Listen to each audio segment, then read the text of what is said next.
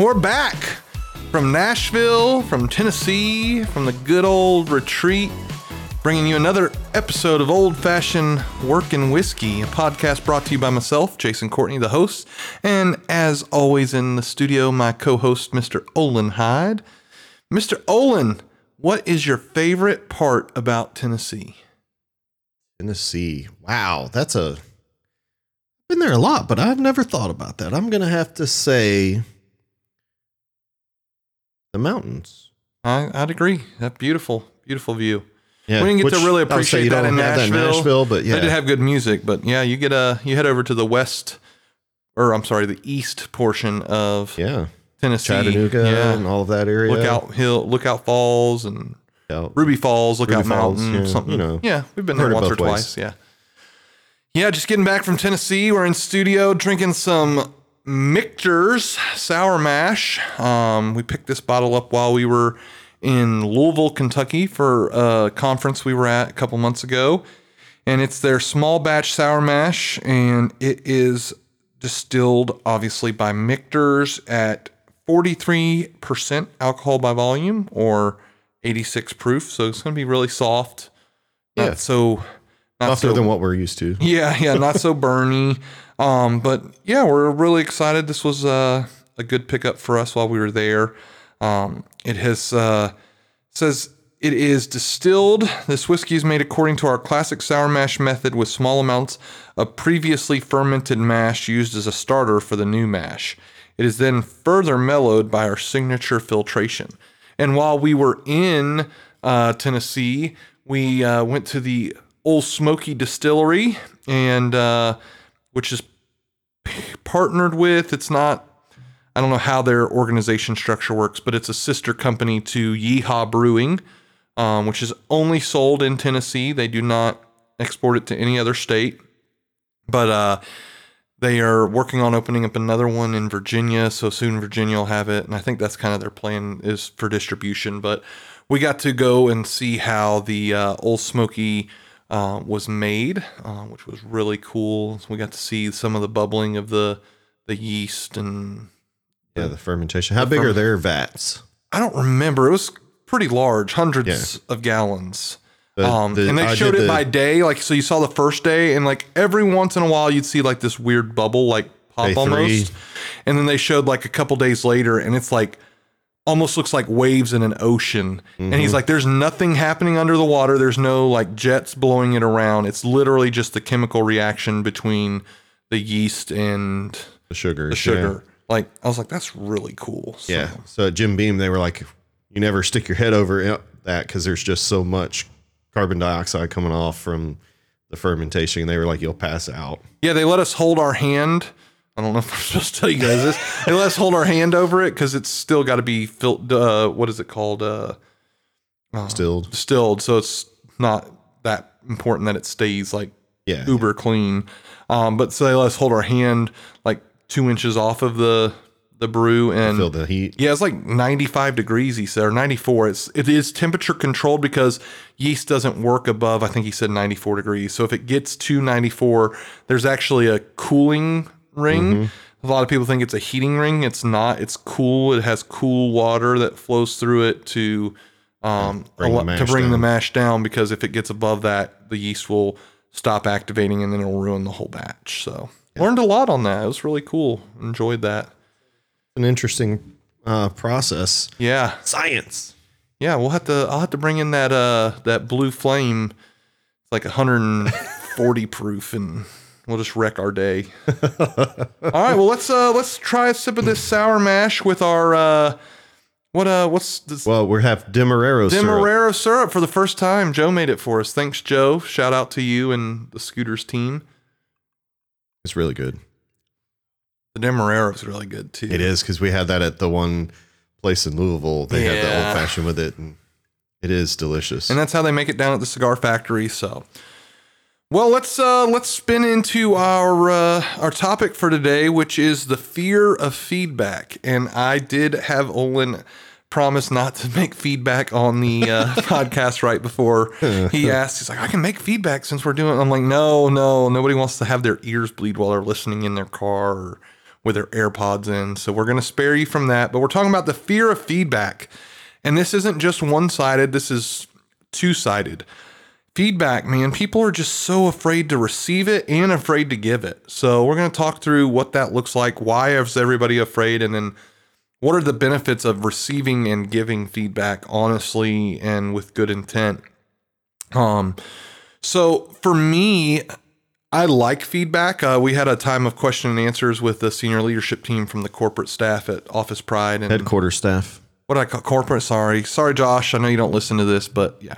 So our corporate staff, our senior leadership team was there answering questions, and one of the things that I asked for was more feedback on our performance for them. Like, so we have to input billing information and they do the billing for us. And I was like, while we were going through the billing um, rebuild, there was a lot of feedback. And then afterwards, it just dropped off. I'm like, we're either we're perfect now, which I fail to believe is possible, or they just quit giving us feedback as much. And I was like, hey, I, I really look for that feedback because that's the only way I know we can improve is when we get feedback. If we don't hear any news, it's like no good is no news is good news, which we all know is not true, right? Yeah. Yeah. No news is just no news. It could be bad, and you Yeah. just don't know. you about don't it. know.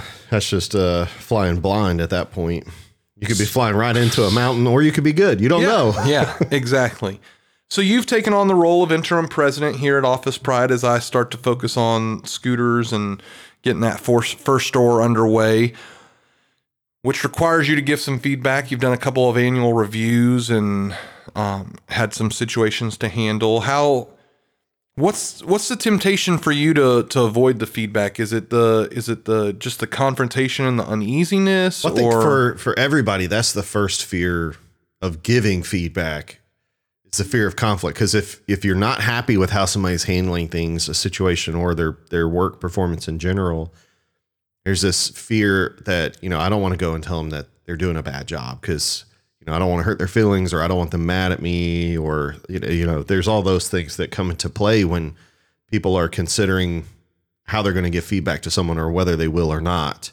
Um, and I mean, we obviously love our people who work for us. So there's definitely a fear there, but I've grown in that over the years where early on I would be more hesitant. Um, but now I'm much less hesitant to give crystal clear feedback about this is acceptable or this is unacceptable or here's where it needs to be improved. Probably I try to think more about like how do I lead them to that and, and motivate them as opposed to uh, demotivating them in that feedback process. But whether or not to give the feedback is not my my battle anymore. right? It's just how. Yeah, yeah. Yeah. And for me, that's hard with Olin because I'm like, hey, you got to get feedback. You got to get feedback. He's like, I am, I am, I am. And I'm like, I'm used to the Olin I worked for, for Mark. and uh, we jokingly called him Olin the Heartless back then. And he would, he would just rip you to shreds. And he was, See, I've matured a lot. see, but I still want that guy sometimes. like sometimes that's necessary. And you don't go there. And sometimes I wish you would just to show them. Like people here, like if you ask Casey, like I'm the teddy bear. But like when goes down, like, and we didn't bleep that. I bleeped myself because I don't want an explicit podcast. When crap hits the fan, like they know, like, oh crap, Jason has the potential to lose his mind. I don't think Linda listens to this, so I'll sell her out. She, we were walking through the hall and chatting earlier, and she was on a phone call with her office door open, and she shushed me. and I hate being shushed. I'm 35 years old. I don't need to be shushed like a child. Like, say, hey, I'm on a call. Can you keep it down? Sure. Like, but to be shushed is just demasculating, and I feel like it's like it's just it's not something I. But see, that's the whole point of my message. Like, there's two ways to deliver the message, right? One Yeah. demotivates you, Yeah. and the other one, you're like, oh, okay, no problem. Yeah, so then I responded poorly and was like, "Hey, I got an idea. You got a door. How about shut it?" And I pulled her door to like an asshole. So now we're gonna have an explicit episode. So, all right, wheels are off. wheels are off the bus, folks. oh, so yeah. Um, well, this is uh, this is All right, let me make a note here. Paul. Mark this. Not no, yeah, yeah. We do have to mark it as explicit per FCC guidelines, but yeah. So feedback is good, and if I don't go back and tell her that, like, irritates me, she'll probably do it again and I'll get irritated. Um, one of the best uh, feedback I ever got from Mark was uh, we had a receptionist named Sam that would ask every time I was leaving the office, Hey, where are you going? Like, none of your dadgum business. I'm the director of operations. I don't answer to you is what I want to say, right? Like, and that's how frustrated I would get. I feel that way. And so I told Mark, I'm like, man, if she doesn't quit asking me that, he goes, Jason, do you care if she knows where you're going? I'm like, no, but why does she have to ask? He's like, well, don't give her the opportunity to ask. Just be like, hey, Sam, I'm headed across the way to visit Frank over at Durnford. Or hey, I'm headed up to 29 to visit our customer. Like, just tell her, don't give her the chance to ask and make you mad. And I'm like, huh, Yeah. that is good feedback, right? Like, but I, because I was scared to give her feedback of, hey, this really annoys me when you do that. And now I've become the Michael Scott of, of, office pride and I'll just tell you like hey this seems really stupid to me or hey I think this is a horrible idea. Why are you doing this? And the lucky part for me is everybody knows it comes from a place of love not hate. Like I'm not trying to tear one another like I'm not trying to tear other people down. So when I do it and it comes across poorly they're like eh, he means well. He just didn't think that through all the way. Uh, I love that you're just claiming that now that you've you guys put that it. on me and i you you know the more i watched it the more i love that guy and i'm just okay with it. Like he did care. He was an idiot. I am an idiot at times. There's one business you'll never go out of. that's the people business and i firmly believe that. Um you know we are definitely in the people business. The better we treat our employees you know part of the reason we rewrote the mission statement to positively impact people in workplaces and, But- and and you know it, it's changing too not only just in our our organization but in the workplace in general that like the tradition was you know you had your annual review and that's when you got you know most of your feedback about your work performance from the previous 12 months and you know people want that much more often and we're on the um, EOS platform for our Woo-hoo. business Good traction. We haven't done it as well but we're really trying to start executing well on quarterly quarterly conversations with our our direct reports so that we are giving that higher level structured feedback in a, uh more routine way so they're getting it four times a year instead of once Well, yeah, it's really hard to think all year you're doing a good job, and then you get to the annual review and like, look, you really suck at this, this, this, this, and this. Like, if you don't get your act together, you're gone. You're like, I thought this whole year I was doing well. Like, why couldn't Yeah. you have come to me before now to tell me these things? And Yeah.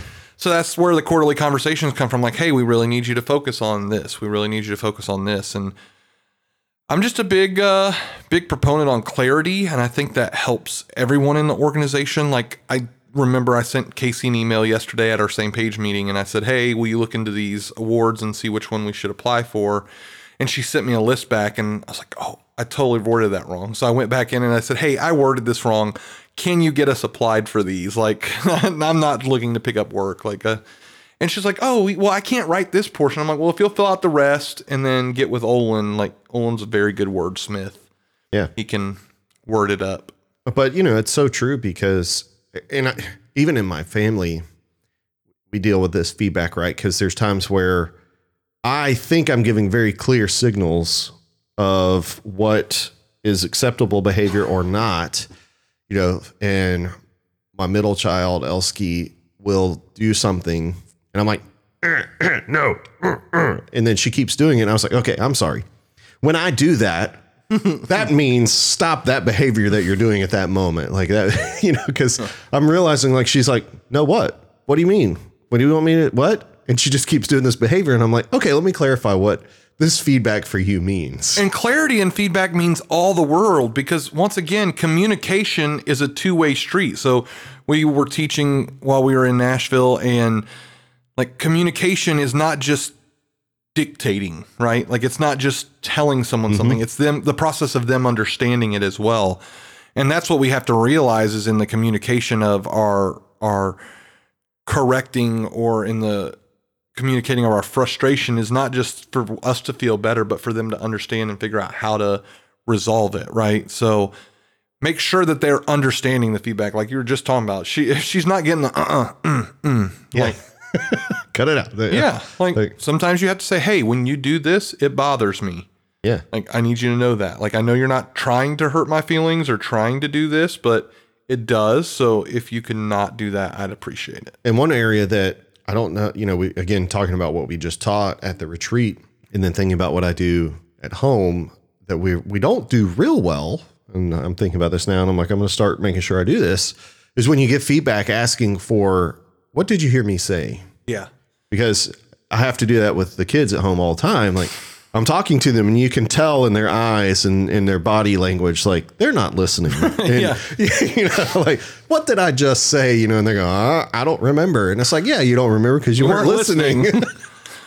Which is funny because we were just talking with our financial advisor. We had a meeting this morning and we were talking about some reviews and stuff. And I was like, you know what they say, those that can't do teach. So for us, it makes sense that we were on stage teaching because we're, you know, we're, we're not the best at doing that. So making sure they understand is a huge part. Like I said, if I don't ever go back and address that with Linda, it's liable to happen again. And it's not anybody's fault but my own. Like it's not her fault for shushing me again, even though I showed my butt and was like, "Hey," like she doesn't know that that bothers me. She might have picked up on that. well, one thing we have as a company gotten better at, you know, two years ago, she would have shushed you. It would have annoyed you. And then rather than address it, she would have been, uh, you know, doing something you would have been like, shh, shh, and trying to teach her like passively aggressively, like, hey, this is rude. Don't do that. Yeah, yeah, we have gotten better at that. So yeah, fear of feedback for me is like I said, it's not just us giving it, but sometimes people are afraid to get it. So we we do this NPS now, Net Promoter Score, um, for our current customers, and sometimes I'm afraid to click on the link to see what we scored. Like Even though for the most part, it's for the most positive. part, we we've gotten we've gotten good scores. There's been a few low scores, Mm-hmm. and they've ended up canceling. And like that's the frustration for me is I'm like, hey, we knew they weren't happy, and we did jack nothing about it. Like what? well, the last one we did try to do something, but we made it worse. Yeah, yeah, which is even more frustrating. But you know, Yeah. such is life, right? But for us, it's like getting that feedback. Sometimes we're worried about like I have anxiety. Like if somebody's like, "Hey, I need to talk to you later," which is what I just did to Joe. Like, "Hey, I've got this new assignment for you." She's like freaking out right now. She is probably She's like, oh Lord, oh my God. yeah, like what's gonna happen? I'm so worried. Like, and which is the same thing. Like, someone tells me, "Hey, we need to talk about something." Okay, let's talk about right now. Well, well, we can do it later. Like, no, I won't Yeah. stop thinking about you saying we need to talk until we talk. So Yeah. let's go ahead and get that out of the way. You know, it's that fear of of what's gonna what's what's the feedback. You may be letting them build up things that aren't the case at all. yeah, absolutely. like, oh, geez, are they going to fire me? What's happening? Like, and instead just saying, hey, I've got some good things I want to talk to you about uh, that we're going to have you do in the meantime. Like, then it's like, oh, okay. It's not a bad conversation. so it's uh, interesting though, because, you know, I- like I said, I think the first mistake with feedback is, is that fear of conflict. You know, two, we've kind of talked about being clear in it. Um, and then three, we just talked about, you know, getting it, it's two way street, right? Making sure they understand the feedback that we're not saying something and we think they're understanding it and they're hearing it completely different than the, the intent. Yeah. Because, you know, once again, if they're not understanding it, you're not, okay, you feel better, but it's still going to be an issue down the road. And then you're going to be more frustrated because, like, we talked about this. And you're like, well, I didn't understand what you're saying. And then, you know, I'd say that the fourth thing, and we're hit or miss on this, is the follow up. Yeah. Because, you know, giving feedback, making sure they understand it's one thing, but then following through to make sure it's just like annual reviews. Companies, you know, sit down, they give you your feedback, and they may have an action plan. Hey, here's what we want you to do in the next 12 months to improve. But then there's no follow up until the next annual review. Um, and that's where I'm excited for our quarterly conversations to try to help fill that void of follow up is hey we had your annual review. Here's our first quarterly conversation. How how's that going? You know we said we wanted you to to take this course or we wanted you to improve in this area. Like how's that going? Do you need more from me? Like Yeah. or did you forget about that or you know Yeah. Because what gets talked about gets executed. So Rory Vaden spoke, and, you know, that was what gets measured gets done. Like, the, all Yeah. those things are true. And it's like, like we were talking about with the, the mentor program, like, we're not tracking it very well. We've got Caleb like working through a leadership program and like, hey, we need you to work on your leadership and and but we're are we tracking it? Are we holding him accountable to it? Not really, because it's not. It's one of those hard things to track. It's not like he can Mm-hmm. say, "Hey, yeah, I spent two hours this week working on my leadership abilities." Like, Yeah. it's But it's it's uh and the same thing like with the mentor and coaching program that we have. I don't want to add more work to the supervisors and stuff because it's like okay, well we could track this, but now we got to have them create you know some sort of oh I need you to log every time you visit this employee or touch you know text them or call them or you know it's like is that really what we want? And it's like not really. We that's not what we're going for. We're wanting it's almost like churches. Like we're wanting more of an organic thing. Like either churches are really good at welcoming people in when they're a first time guest, or they're not. yeah, In in adding, hey, how many guests did you walk into the nursery as a metric isn't going to make the church better. You know, it might it might dis, it might discourage people from volunteering to help with that for sure. But I think it could improve it because now they know, hey, this is an expectation. Right? So it's it's hard because they do have a lot of responsibilities already. They have a lot of work on their plate. But once again, what gets measured gets done, what gets talked about gets executed. Like we have to make sure like when's the last time and obviously you did it this week cuz the the book they're reading through together talked about mentoring. But outside of that, when's the last time we talked about the mentorship program? When's the last time we, We we launched it and then we talked about it one time and then because the book, yeah, So they get a they get a they get a bonus, nice bonus right? based off like of when's it. the last time we looked at when that was awarded and went out and said, "Hey, congratulations on mentoring this employee. They're still with us." We, you know, like that's something that we could do and track. to do right now on You know, something. that's yeah, that's something that that Dave or Caleb could go out and just like, "Hey, congratulations. They made it to the 6-month mark." Like we're we're super happy with that and thank you for being a good mentor. And once again, it's feedback to the mentor. They know they're doing a good job. Or, hey, none of the people that you're mentoring have made it past six months. So you're not doing something Let's right. have a different conversation. right? Like, so, but I mean, that's so true. Like, what if we started looking at, hey, out of the mentors that we have, who has made, who has the best percentage? Who has the worst percentage? How do we get one to be like the other? And so there's all these metrics that matter that, I mean, we could literally probably have a full time analyst that just Oh, studies the analytics, but data. That's a whole. That's what we need to talk about. data? No, no. Like how The to. importance? Yeah, the importance and how to gather it and how to make it not a uh, a burden because we've done really well, I think, as a small business, but there's still so much more data that we just aren't even able to tap into that would propel us to new heights that we couldn't even imagine if we had some of the capabilities of the of big data. Yeah, and that's where you know we've gotten better at it with the the 90 app and making sure like our technology is up to date with the proposals and the um uh what is it the CRM CRM, Um, yeah yep. customer relations manager sometimes I'm not so good with acronyms so I always have to check with Olin Sorry, I was finishing up. yeah, my, no, uh, you're good. cocktail there because we're at the, end of the episode. Yeah, the CRM, you know, for tracks the the activities, the the follow up from the salesperson, things like that. So there's definitely we can definitely probably do another whole podcast on that. Um, but for us, feedback is important. Like I said, you can't make a change if you don't know something's wrong. Just like in your marriage, just like in business, just like with your kids, you can't expect different results if you keep doing the same thing. So we want to make sure we give feedback. We want to make sure we accept feedback, be open to it, be honest with it.